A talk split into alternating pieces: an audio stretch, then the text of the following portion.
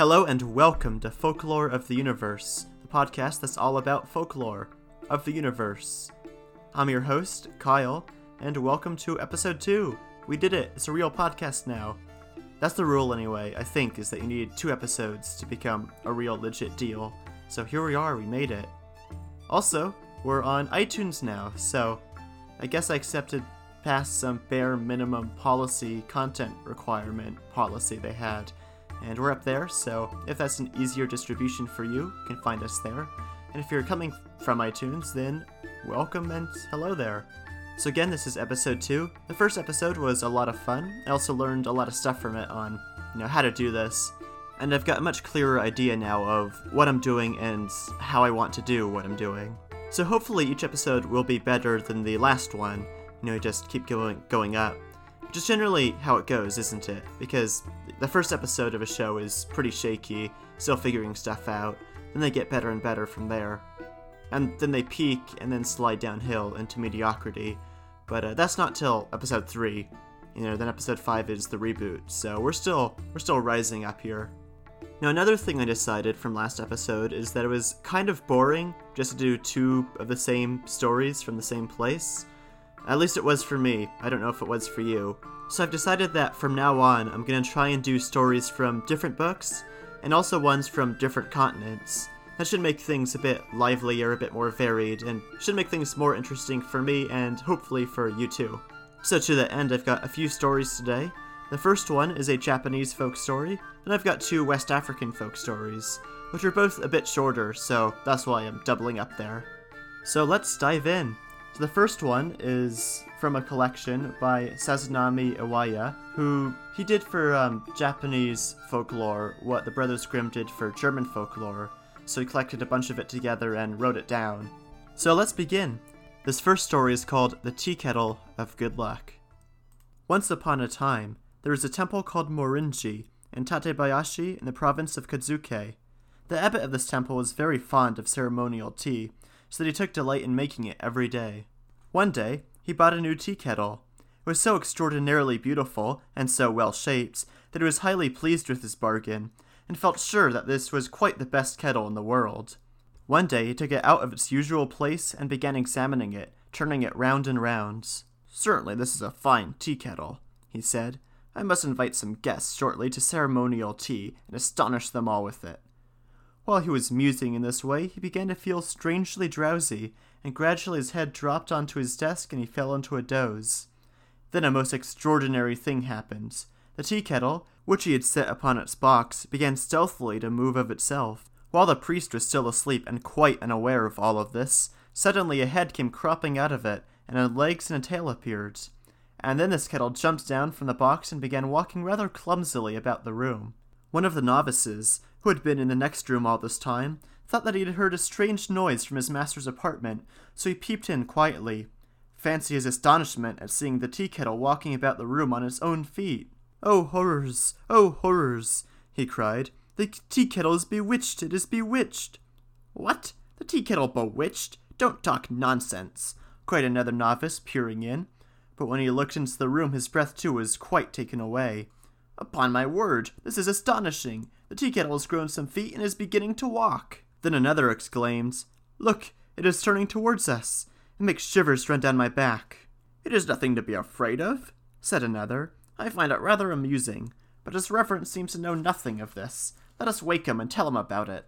So saying, he went up to the priest and called out, Your reverence, your reverence, an extraordinary thing has happened, something most marvelous.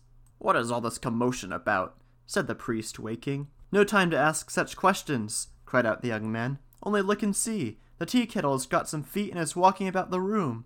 What? Tea kettle's feet? Mercy upon us, he cried, rubbing his eyes and looking about. But now behold, the tea kettle was standing on its accustomed box, looking quite as usual. So the priest would not believe what his disciples had told him and said, What are you talking about, you foolish rascals? Isn't the kettle there just where it ought to be? For the novices had not noticed till now that it had returned to its ordinary behavior. Most astonishing, cried they. Our lives upon it, it was certainly walking about a minute ago. Well, replied the priest, for all that, here it is on the box now, and you don't suppose I'm going to believe you. I have heard of wigs sprouting from a pestle, but a tea kettle with legs, that is something quite unheard of in any land. Confound you both for waking me up from my sound sleep with such prattle. Get out of my sight, you rascals. The novices felt this reproof was rather unjust, and they left the room muttering. But since they were quite satisfied that they had really seen the tea kettle with legs, they could not rest until they could prove to their master that it was bewitched. Now, on that very evening, it happened that the priest was about to make tea alone. He filled the kettle with water and set it on the fire. Then, as the water grew hotter, suddenly the kettle jumped off the hearth, crying, Too hot, too hot! How astonished the priest was! Alack, alack! he cried. The kettle really is bewitched. Oh, come, someone, and catch it for me. There now! exclaimed the disciples as they rushed their master's assistance. They caught it at once, but by this time it was quite an ordinary kettle, without legs or tail. However much they shook it or beat it, there was nothing but the clang of the metal and no sign of magic. What an extraordinary purchase this was, said the priest to himself. I thought I had such a fine new kettle, but now when I use it, it causes such commotion. What shall I do with it? There's no use keeping such a thing. I'll sell it at once. That will be the wisest plan. On the very next day, he sent for a rag peddler and showed him the kettle. The peddler, of course, had not the slightest idea that there was anything at all unusual about it. Why, he asked, does your reverence wish to sell such a neat little kettle? Isn't it rather a pity? Yes, you are right, it is a pity, but I have bought a better one, so I don't care for this any longer. Very well then, I will take it. So the peddler bought the kettle for four hundred mon and carried it home. The more he examined it, the more beautiful he found it. What a treasure I have got, he thought, and that night he went to bed in high spirits. At about midnight he heard a voice, whose he did not know, calling near his pillow, Mr. Peddler, Mr. Peddler. Wondering what it might be, he roused himself and looked about. What marvel is this? he cried. The kettle I bought today at Morinji is walking about the room, with the head and legs and tail. He was almost struck dumb with astonishment. Well, he said, addressing it, are you the kettle I bought today? At this, the kettle came hopping, hopping towards the peddler, crying, are you frightened, Mr. Peddler? Frightened? Of course, why shouldn't I be frightened? I thought you were an ordinary little kettle. Who would it be horrified to see a tea kettle go walking about with a head and tail and hairy legs? What are you, anyway, a badger or a bear or a fox? The tea kettle chuckled a little and answered, Why, I am called the tea kettle of good luck, but really I am a badger in disguise. Then you aren't a real kettle at all? No, I am not a real one, but I am much nicer than a real one. How is that? Since I bring good luck and am different from all other kettles, you must bear this in mind when you use me and take great care of me. Then you will always be fortunate. But if, like the abbot of Morinji, you should fill me with water and set me into the fire, as he did there, that would be too much. Of course, you're quite right, rejoined the peddler. But if I should leave you in your box, you would be very uncomfortable, and that would never do. What had I better do about it? That is just the point, replied the kettle. If you took too great care of me and shut me up in this box, I should suffocate for lack of air. As I'm alive, unless you often let me out and give me something nice to eat, I should. Yes, that would be hard lines, interrupted the peddler. And so it was that at the temple I was often very hungry, and used to go creeping about in search of any poor pickings I might find. But at last those novices caught me, and I only just escaped with a beating. And now I suppose it was my fate that made me fall into your hands, so entrust myself to your kind care. Although I am poor, I am a man, and I cannot refuse your request. I will do my best for you, said the peddler. Many thanks for your kindness, replied the kettle. But if I accept it, pray allow me in return to perform tricks for you. Perform tricks? exclaims the astonished old man. You perform tricks? What kind? I can dance, continued the kettle, and perform acrobatic feats. You can dance and perform acrobatic feats? That's splendid. Then I'll give up peddling and start a public show with you as my performer, shall I not? Yes, that's a capital idea. For if I work hard, you will probably make far more money than by peddling. And I, added the peddler, will feed you well, so please do your best. That I will, returned the kettle. So the agreement was made, and they decided to open a show. On the following day, the peddler began making preparations. First of all, he built up a show house. Then he hired musicians, and last of all, he painted a signboard to hang up in front of the house. When all this was done to his satisfaction, he put on his ceremonial dress and was quite ready to perform the duties of a showmaster. At the entrance stood a crier. Here, he shouted, is to be seen an acrobatic tea kettle performing entirely new and original tricks. It is quite different from a dog show or the feats of a titmouse. In short, I will show you a kettle with a head, legs, and a tail dancing about. That, I assure you, is something unheard of in the history of the world. You will find it most entertaining. If you hesitate, you may lose a chance in a thousand. You may pay your admission fee after you have seen the performance, but when you have seen it, you will want to tell us wonders far and wide. Walk up, walk up. Within, the peddler opened the performance with these words I must beg you to excuse me from presuming to speak from the slightly elevated position. I am about to exhibit the performances of a magic tea kettle. First, we will show you a variety of dances, beginning with the rope dance, and then a succession of other wonders. The performer will shortly make his appearance. Immediately the kettle came out upon the stage, and bowing slightly to the spectators, began a rope dance. At the sight of this astonishing spectacle, so much more wonderful than an ordinary creature on four legs, the spectators were dumbfounded, and one after another were heard cries of, Marvelous! Most amusing! Astonishing! The fame of the exhibition flew far and wide, and everyone wanted to see it. Every day the place was crowded with spectators, so that the building seemed in danger of tumbling down. Indeed, the Kettle of Good Luck had proved itself quite worthy of its name. In twenty days, it had raised a fortune for its owner. Now there was nothing miserly about this peddler, and after a time he began to think it must be rather dull for this performer to be at his tricks day in and day out. So one day he said, Bunbuku, thanks to you, I'm possessed of a fortune. I am more grateful than I can say, but I am quite satisfied with what I have. You must be tired of these incessant performances. I have made up my mind to give up the exhibition. What do you think about it? It'll be quite agreeable to me if you wish it, replied the tea kettle. Then let me have my wish, said the peddler, and so immediately the exhibition was closed. Not long after this, he took the kettle and went to Morinji and told the priest all its wonderful history. And besides that, he gave it back to him, and with half of his fortune, saying, It is really to you that I owe this good fortune, for you sold me the kettle, and so I have come to thank you. After this, we hear of no more marvels, but the kettle was honored with the name of the tea kettle of good luck, and kept ever after at Morinji as its greatest treasure. The end.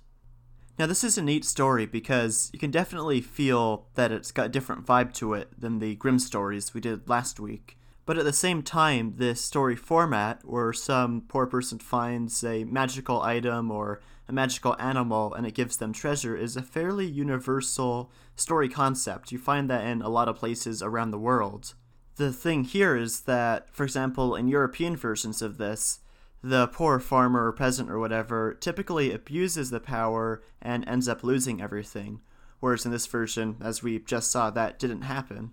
So, this is a great example of two different cultures telling the same moral with different ways. So, in Europe, the idea is don't be greedy or you'll lose the nice things you have. Whereas Japan, it's you know, be humble and don't be miserly and you'll keep the things you have. So, sort of like a um, carrot and the stick type dichotomy there. Another interesting thing about the story is the tea kettle itself, this creature, which identifies itself as a badger, but its description lines more up with a Japanese raccoon dog, which is also called a tanuki, which, first off, look at pictures of them because they are absolutely adorable.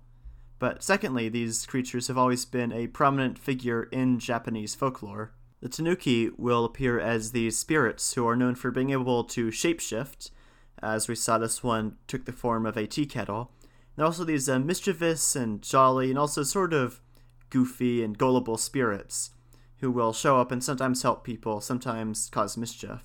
Animals appearing as these spirits is something you find in Japanese folklore all over, and also you can find it in many Native American folklores too. Both traditional Japanese belief systems and many Native American belief systems revolved around the world being filled with these nature spirits, so, when supernatural entities show up in these folk stories, they typically appear as natural creatures or animals. Of course, typically it was the cleverer or more interesting animals that got the got the spotlight. You know, like in North America it was coyote or in Raven, in Japan it was the tanuki. Because of course no one's gonna be interested in the animal spirits of like a slug. You know, like Sammy the Slug shows up and talks about his magic pot of gold or whatever. No one cares about that. But you know, coyotes and tanukis they're they do they do cool stuff. You know, they frolic, they do other things. You know, they're they're engaging. People like them. Now we already covered one moral of this story, but there's there's another one that's much more obvious and I think much more important that we haven't touched on yet, and that's be nice to your kitchen appliances. Because holy shit, like if that stuff breaks and the power goes out and you can't get a new one, like you're just you're just done. You know, game over. Treat your appliances right and you'll be rewarded with all sorts of amazing magical treasure. And also, if you go to make a cup of tea, like you're really feeling tea, and your electric kettle breaks, then you know that's not going to happen if you treat them right. Moving on, this next story is a Yoruba one. The Yoruba live in Nigeria and Benin, and the story might be very familiar to probably most of you. This is called The Elephant, the Tortoise, and the Hare. All the animals living in the forest wanted to know who was the fastest, so they picked a day for a foot race, and all the animals in the forest entered the race. At the first trial, it happens that the elephant was the animal that led all the other animals in the race. Then at this stage, Tortoise appeared. He said that he could run faster than all the other animals put together. Then Hare challenged him, saying he could run faster than both Tortoise and Elephant. So another day was named, and on that day the three animals, Elephant, Hare, and Tortoise, were present.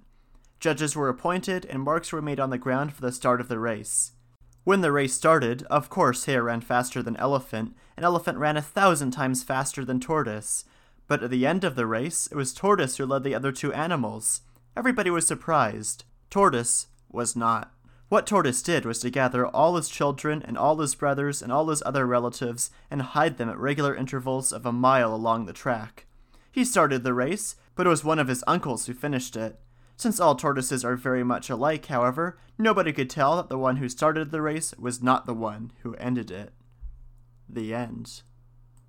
So I bet right now you're thinking, wow, that's an awful lot like the tortoise and the hare from Aesop, because that's what I was thinking when I first read this. And there are, you know, obviously a lot of similarities, which makes me wonder if these both originated from one common story that sort of spread out, or they arrived independently which I sort of lean towards the second one because you do see a lot of folk stories popping up in very different places with similar story ideas and similar formats.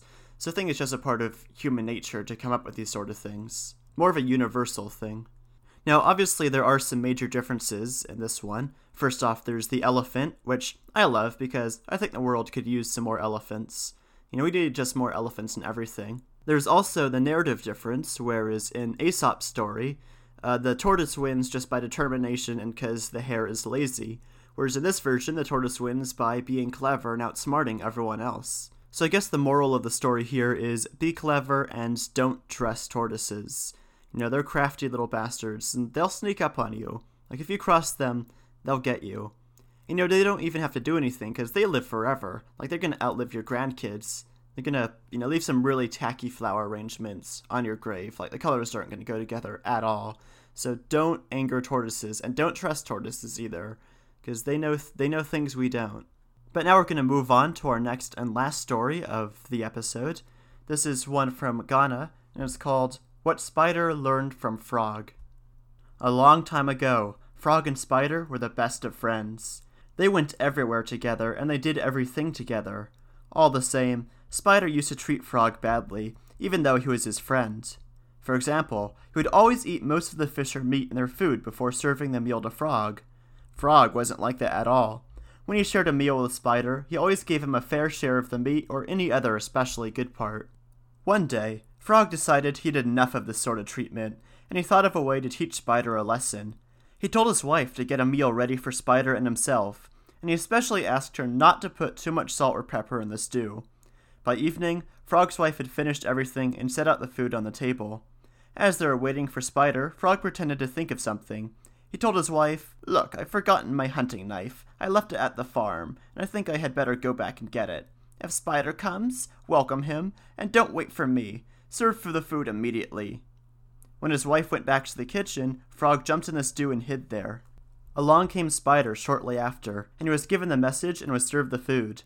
The first thing Spider did was to fish out all the meat from the stew and gobble it down greedily. Doing this, he ate Frog too, without even noticing. When he had finished, Spider got up to go, and he was just about to take leave of Frog's wife when he heard gurdip, gurdip in his stomach. He was frightened and began to run, but the faster he ran, the more the noise came from inside his stomach. Greedy, greedy. This went on for forty days. It kept him awake at night, and he had no sleep and could eat no food. Spider could stand it no longer. He lay down and got ready for death. Then suddenly, Frog jumped out of his mouth and said to Spider, I have known for a long time about your greedy ways, and this should be a lesson you will never forget. From this, you should remember that when you are invited to share food, let the one who provides serve it and divide it among the guests. The end. So, the nice thing about this one is that it very conveniently summarizes the message at the end for us. So, it does quite plainly state that, you know, the moral of this is to treat your guests with the proper respect and customs. There's also the unspoken moral in this, which is don't be a dick to your friends, or they'll make you eat them and get revenge on you. There's also the ever important lesson of be nice to frogs, which is something I think everyone should remember because frogs are pretty great. It's probably pretty obvious by now that I, I'm, I'm quite a big fan of frogs, and I think that if we all, you know, if we all modeled ourselves to be like frogs a bit more, maybe, maybe the world would be a better place.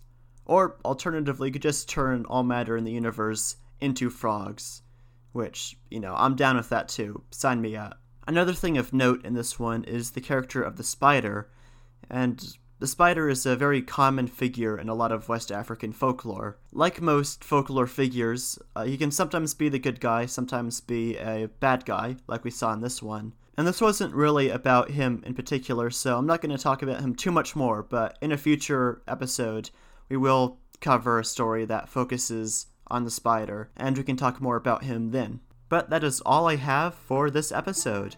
So, thank you for listening to episode 2. Hopefully, I'll come out with another one before too long. Uh, I hope you enjoyed this. If you did, please uh, share it around with all your friends and family. If you didn't enjoy this, then, you know, maybe leave some feedback so I know what I can improve, because I'm always looking to make this better. Of course, that's to be good feedback, you know, if you just say, like, it's shit or make your voice more better, then um, you can't really do too much with that. But that is all from me for this week, so I will see you next time. Bye!